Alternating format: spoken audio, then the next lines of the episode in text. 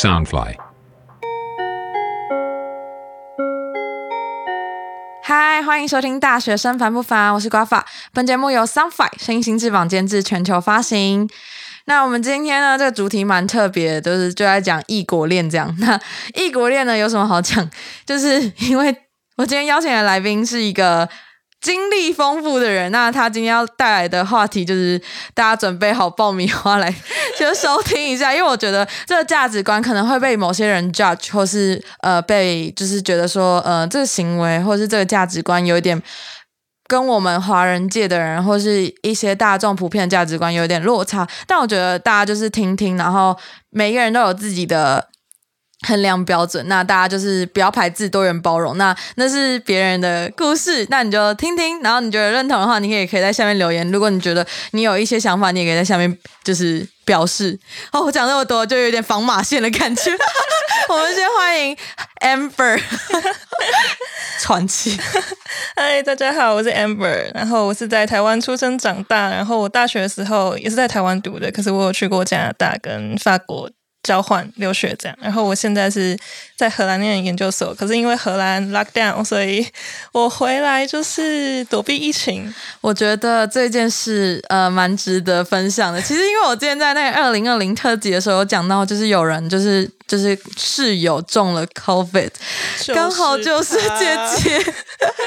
你要不要讲一下那个情况？我觉得你自己描述的会比较好，就是包括他倒垃圾那件事情，还有到。就是最后你终于确认你没有中奖这件事，就是其实其实欧洲呃，corona 真是非常的普遍。然后其实我室友一开始也没有也没有什么症状，然后是因为他是意大利人，然后他要飞回意大利前就是必须要去 test，然后他一测就发现诶自己 corona 阳性，这样是荷兰规定说只要回国家都要测，还是各个国家的人？有不同的规定，我觉得各国家有不同。台湾有规定吗？有，我回来台湾前要做 PCR，那个是在哪里做？荷兰吗？在荷兰，花了我一百四十欧，快五五千块吗？他是抽血还是什么之类的吗？他就是拿一根棉花棒去戳你的鼻孔，还是还是就是采集唾液这样？你那时候很紧张吗？就很像验孕的感觉，我觉得很可怕，就是验孕比较紧张。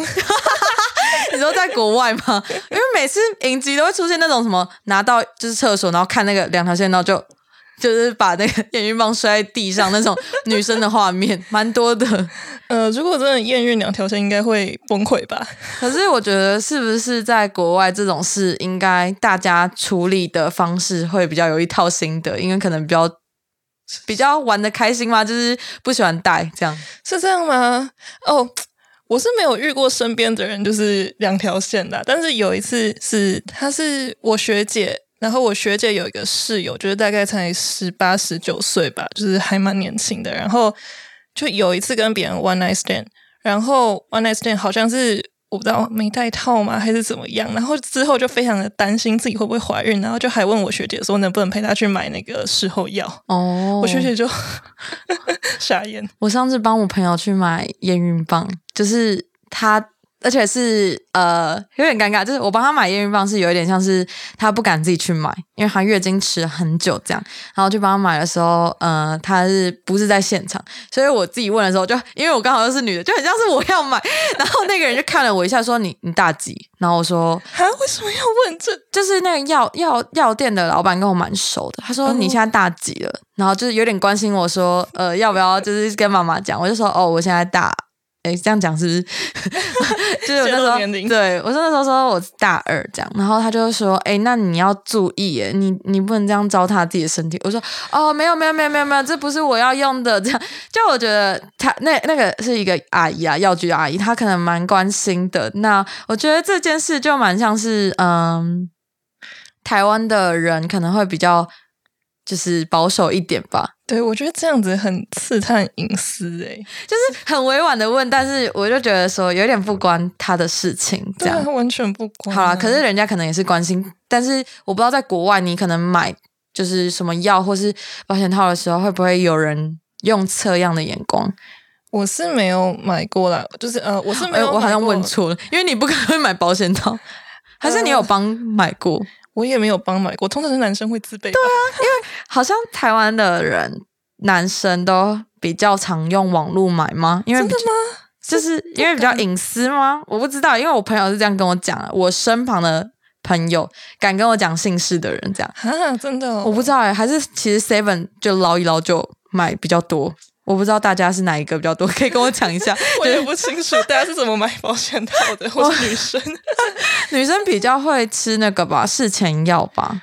嗯，台湾比较少，但是国外的话，就是很多女生很年轻的时候，大概呃上大学，她们就会吃事前药，就是事前避孕这样。听说那个东西对于自己的月经反而会比较有周期，我也不知道欸，我没有试过，但我 我也是没有试过，只是我就是呃，对我是听朋友说，然后也是看网络上文章是这样写的。哦，可是有我朋友有吃，然后他是说，对，是可以调月经的周期，可是他吃了之后就是爆肥，啊，那个会爆肥哦。就是他好像会是，他是透过改变你的荷尔蒙还是什么的，反正他就有点像是欺骗你的身体，说你现在是一个怀孕的状态，哦，然后他的身体就是你知道自动变成孕妈咪的状态啊，好崩溃哦，好像吃中药一样。我那时候吃中药的时候也突然爆肥，就是整个人哎、他他胖了大概有十公斤哎、天哪，好不值得。他那时候为什么要吃啊？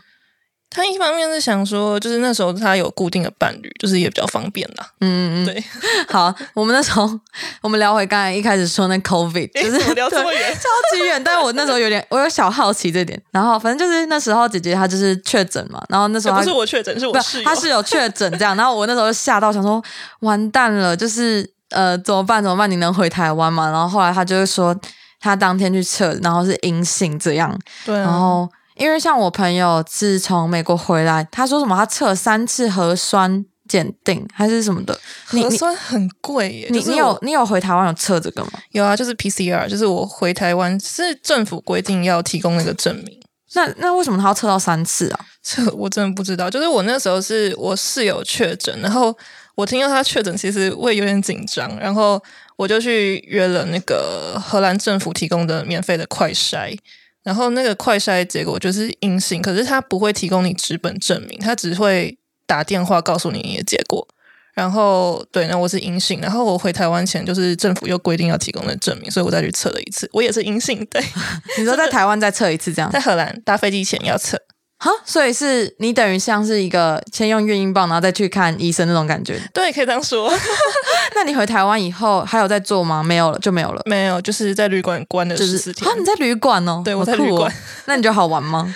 好玩吗？应该很 relax 吧？甚至被关到发疯诶！那个饭店是一个统一大家集中在那边吗？就是饭店就是一人一间呢、那是台湾，就是有些饭店是说，哎，这个是防疫专用的那种的。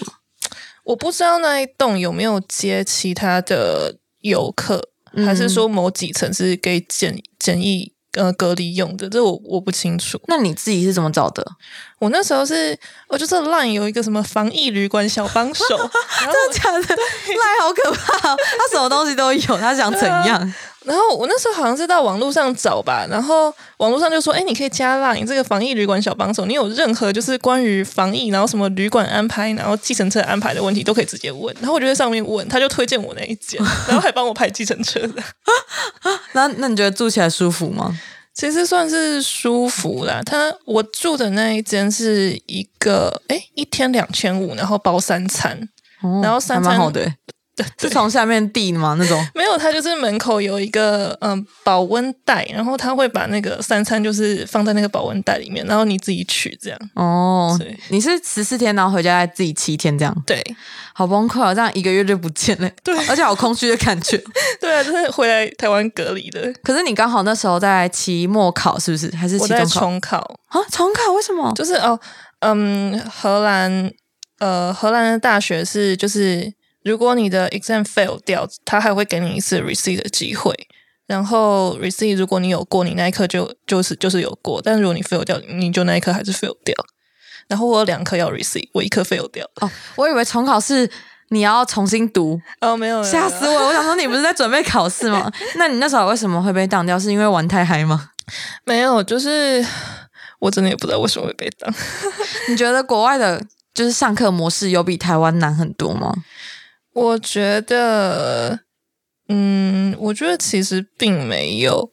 我觉得其实也是，就是老师讲课，可是好了，我 fail 掉那一刻，我自己觉得他讲的，呃，你不太能理解这样。就是那个老师，老师是一个就是荷兰阿伯，就是有有有有点年纪，然后他讲话速度非常的慢，然后其实他有时候也也会闲聊一些东西，然后对，就其实他上课其实也没有什么重点，可是考试好难。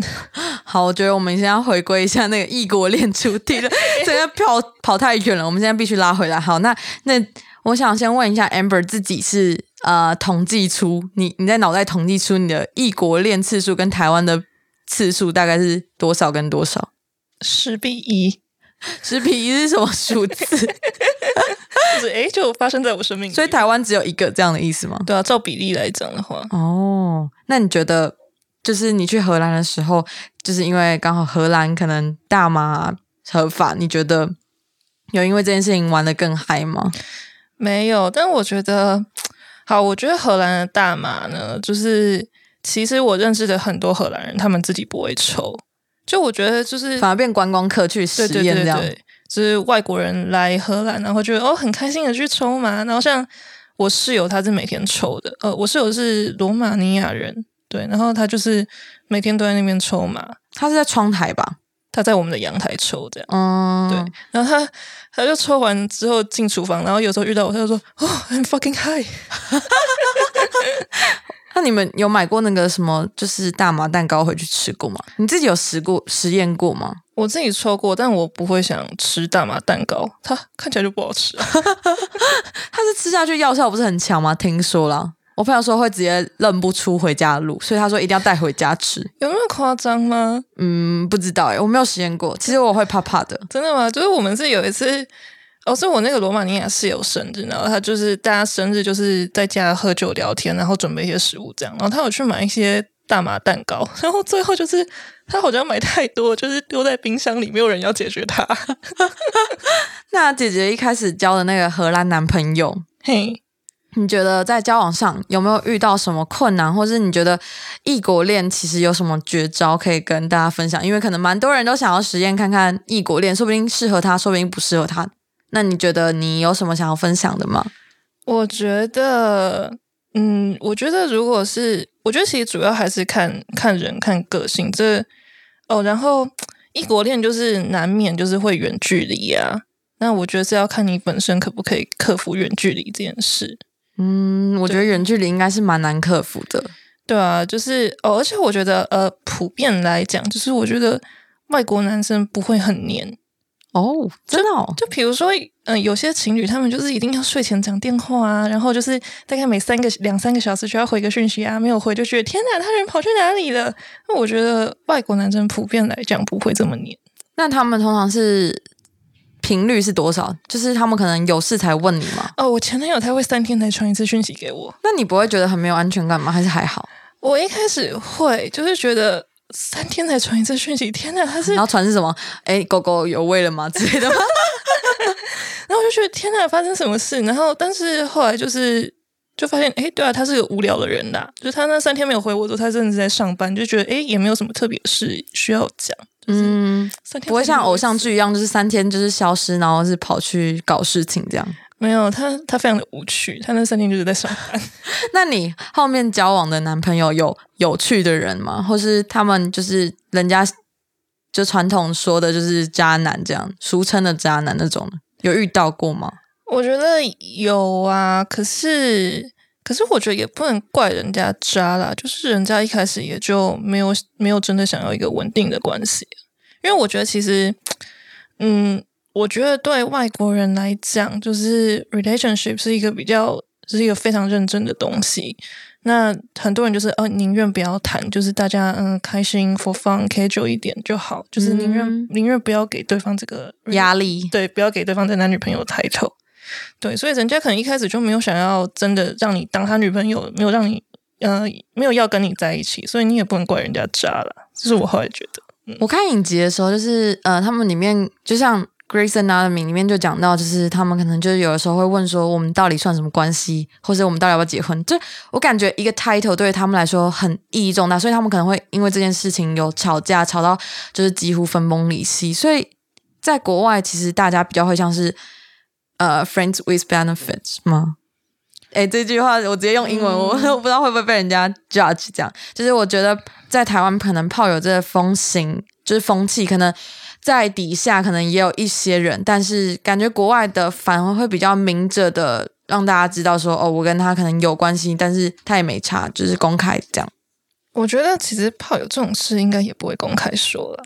不是，就是可能朋友自己会知道，就是哎，这个就可能你带个女生回家，然后那女生就是哎，顺便跟你的室友打个招呼，这样。但你们都知道，哦，那个就是炮友啊。对对对对，可是在台湾可能就是啊，会藏到最低的那种感觉。我自己觉得，我自己觉得吧，不会有人会明着说，哎，他就是我炮友。我真的，你觉得你在台湾生活的时候有遇到这样吗？我觉得如果有的话，应该也是就是会跟自己最亲密的朋友讲。但是，是我目前。只有知道一个朋友有跟我讲过这件事，但其他男生我是不知道，其他女生我是不知道。可是我觉得，我觉得台湾的人可能我们看不到的地方可能不能说，但是我现在看到的地方可能就是我觉得大家蛮避嫌，然后会不太敢讲这样。就是国外其实其实你单身，你为什么不能就是？就是有炮友还是什么？那是你单身的时候的自由啊。但当然，你有女朋友之后，你你还有炮友，就是百分之百不对啊。对啊，所以你觉得你到你是到国外才有，就是相信，这不是相信这个说法，就是你觉得你认同这个说法或者这个价值观，还是你到台湾，你在台湾前就有这个？其实我一直觉得，嗯，你单身你要做什么，本来就是你有自自由啊，你又没有对不起谁。可是你会不会被攻击？就是可能华人圈，我不知道你有没有被攻击过，有吗？呃，我也不知道，呃，想攻击就攻击啊。哎，个人每个人都有不同的价值观，好不好？因为我是觉得，感觉你蛮做自己的，但是因为做自己的代价，可能就是会被其他人说闲话，尤其呃，蛮多人又喜欢酸言酸语，然后就是匿名攻击啊什么之类的。后来就是你交了蛮多就是德国的男朋友，也不算男朋友了，真的就是哦。就是暧昧以上的吗？对啊，就是没有真的想要在一起啊，但是什么都做完了，这样对啦。那那时候你们会想要就是说破说我们到底是怎样吗？你那时候有这样吗？我有问过啊，但是呃，有人就跟我说，可是他马上就要回去了，那觉得一定不会有有一个稳定的发展，所以才是异国恋最难的地方吗？就是远距离这件事情是。最难克服，除非有人愿意跟着那个男的，或是跟着那女的，就是到他的工作地方，或是他家乡。我觉得真的是诶，就是远距离这种事，就是你分开，然后两个人分开在不同地方，然后又要在一起，这种事本来就不科学。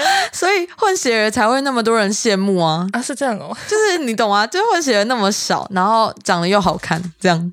也是有混失败的吧？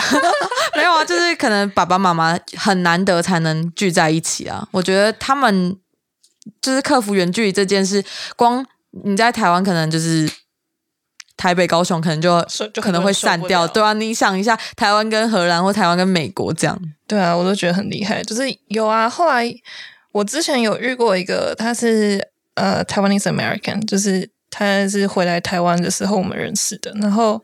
就我们都还蛮喜欢对方的，可是后来就没有办法。他说他没有办法谈远距离。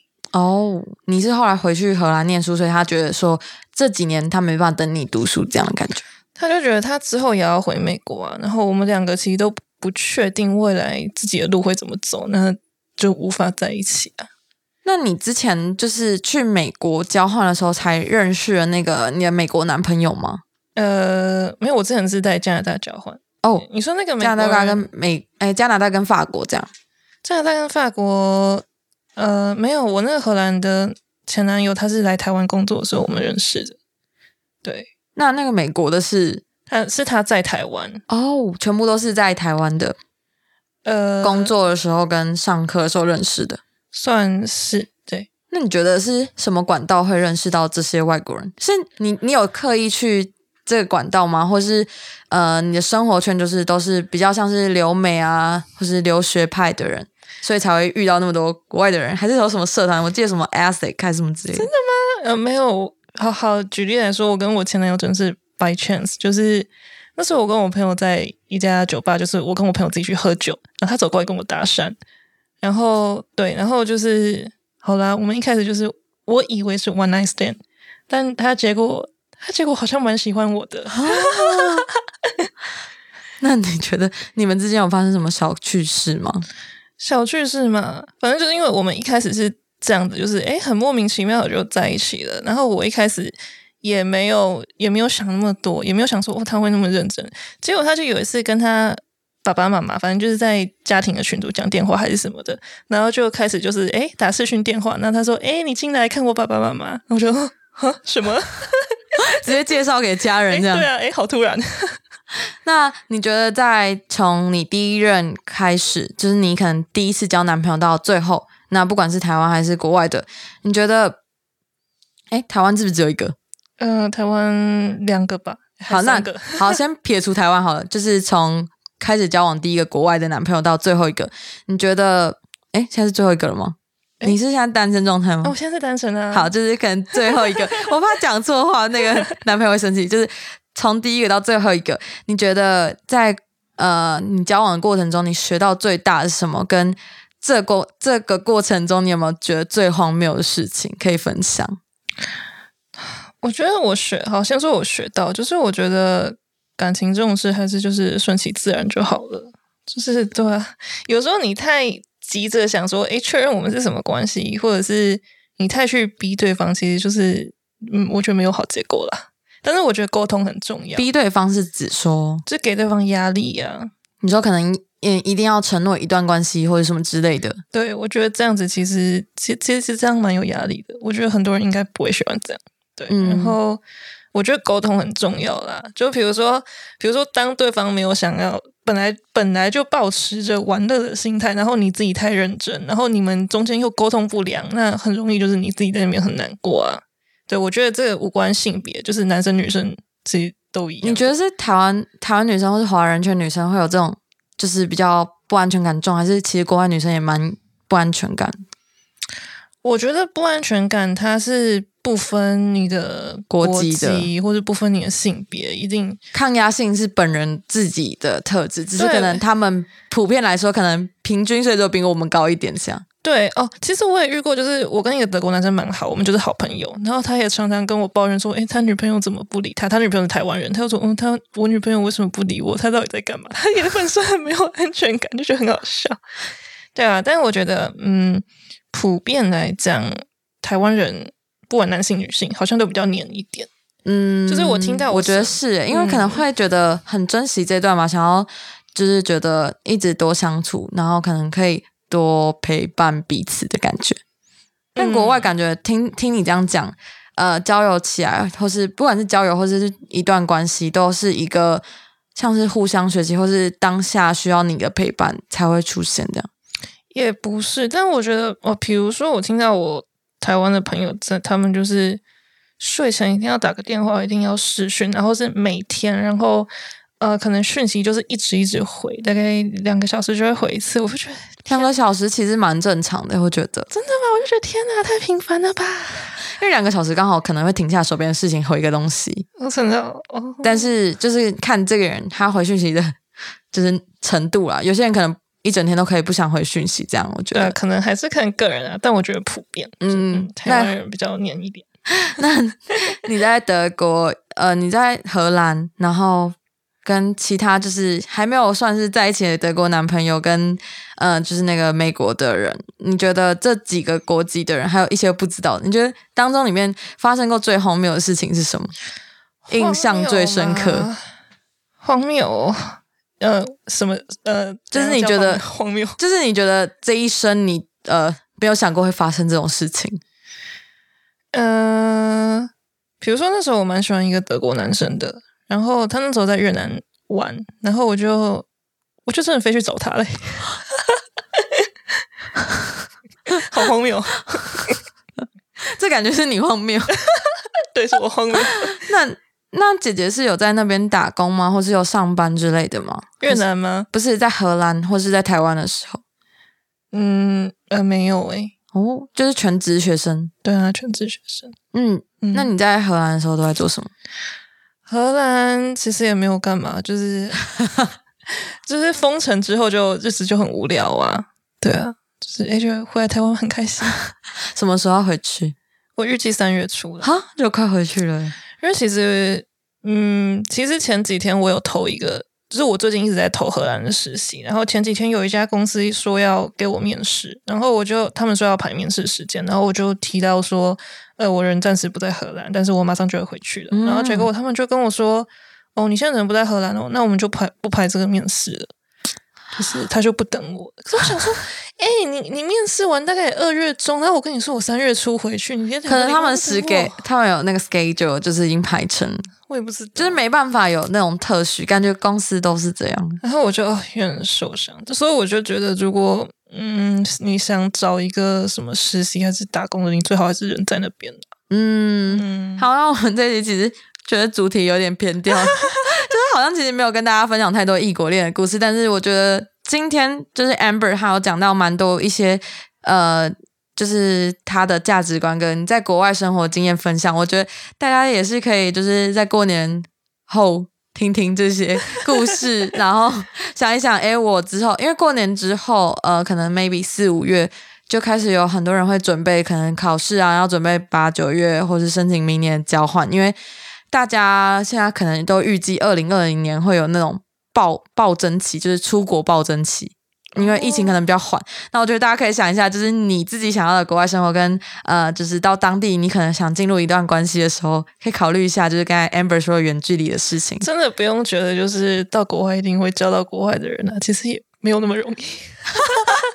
而且就是就算交到，你也也不一定要把这个东西看得这么重，是因为呃，可能。你自己就知道这一段关系本来就会走到哪里，那可能就不要放太心上。也不是说就是你要随便对待这个东西，你可以在当下很认真的对待这段感情，但是就是像 Amber 说的顺其自然，你们可以走到哪就走到哪。对，好正面哦！我 那我们这一集就到这边就结束，我们谢谢 Amber，拜拜，拜拜。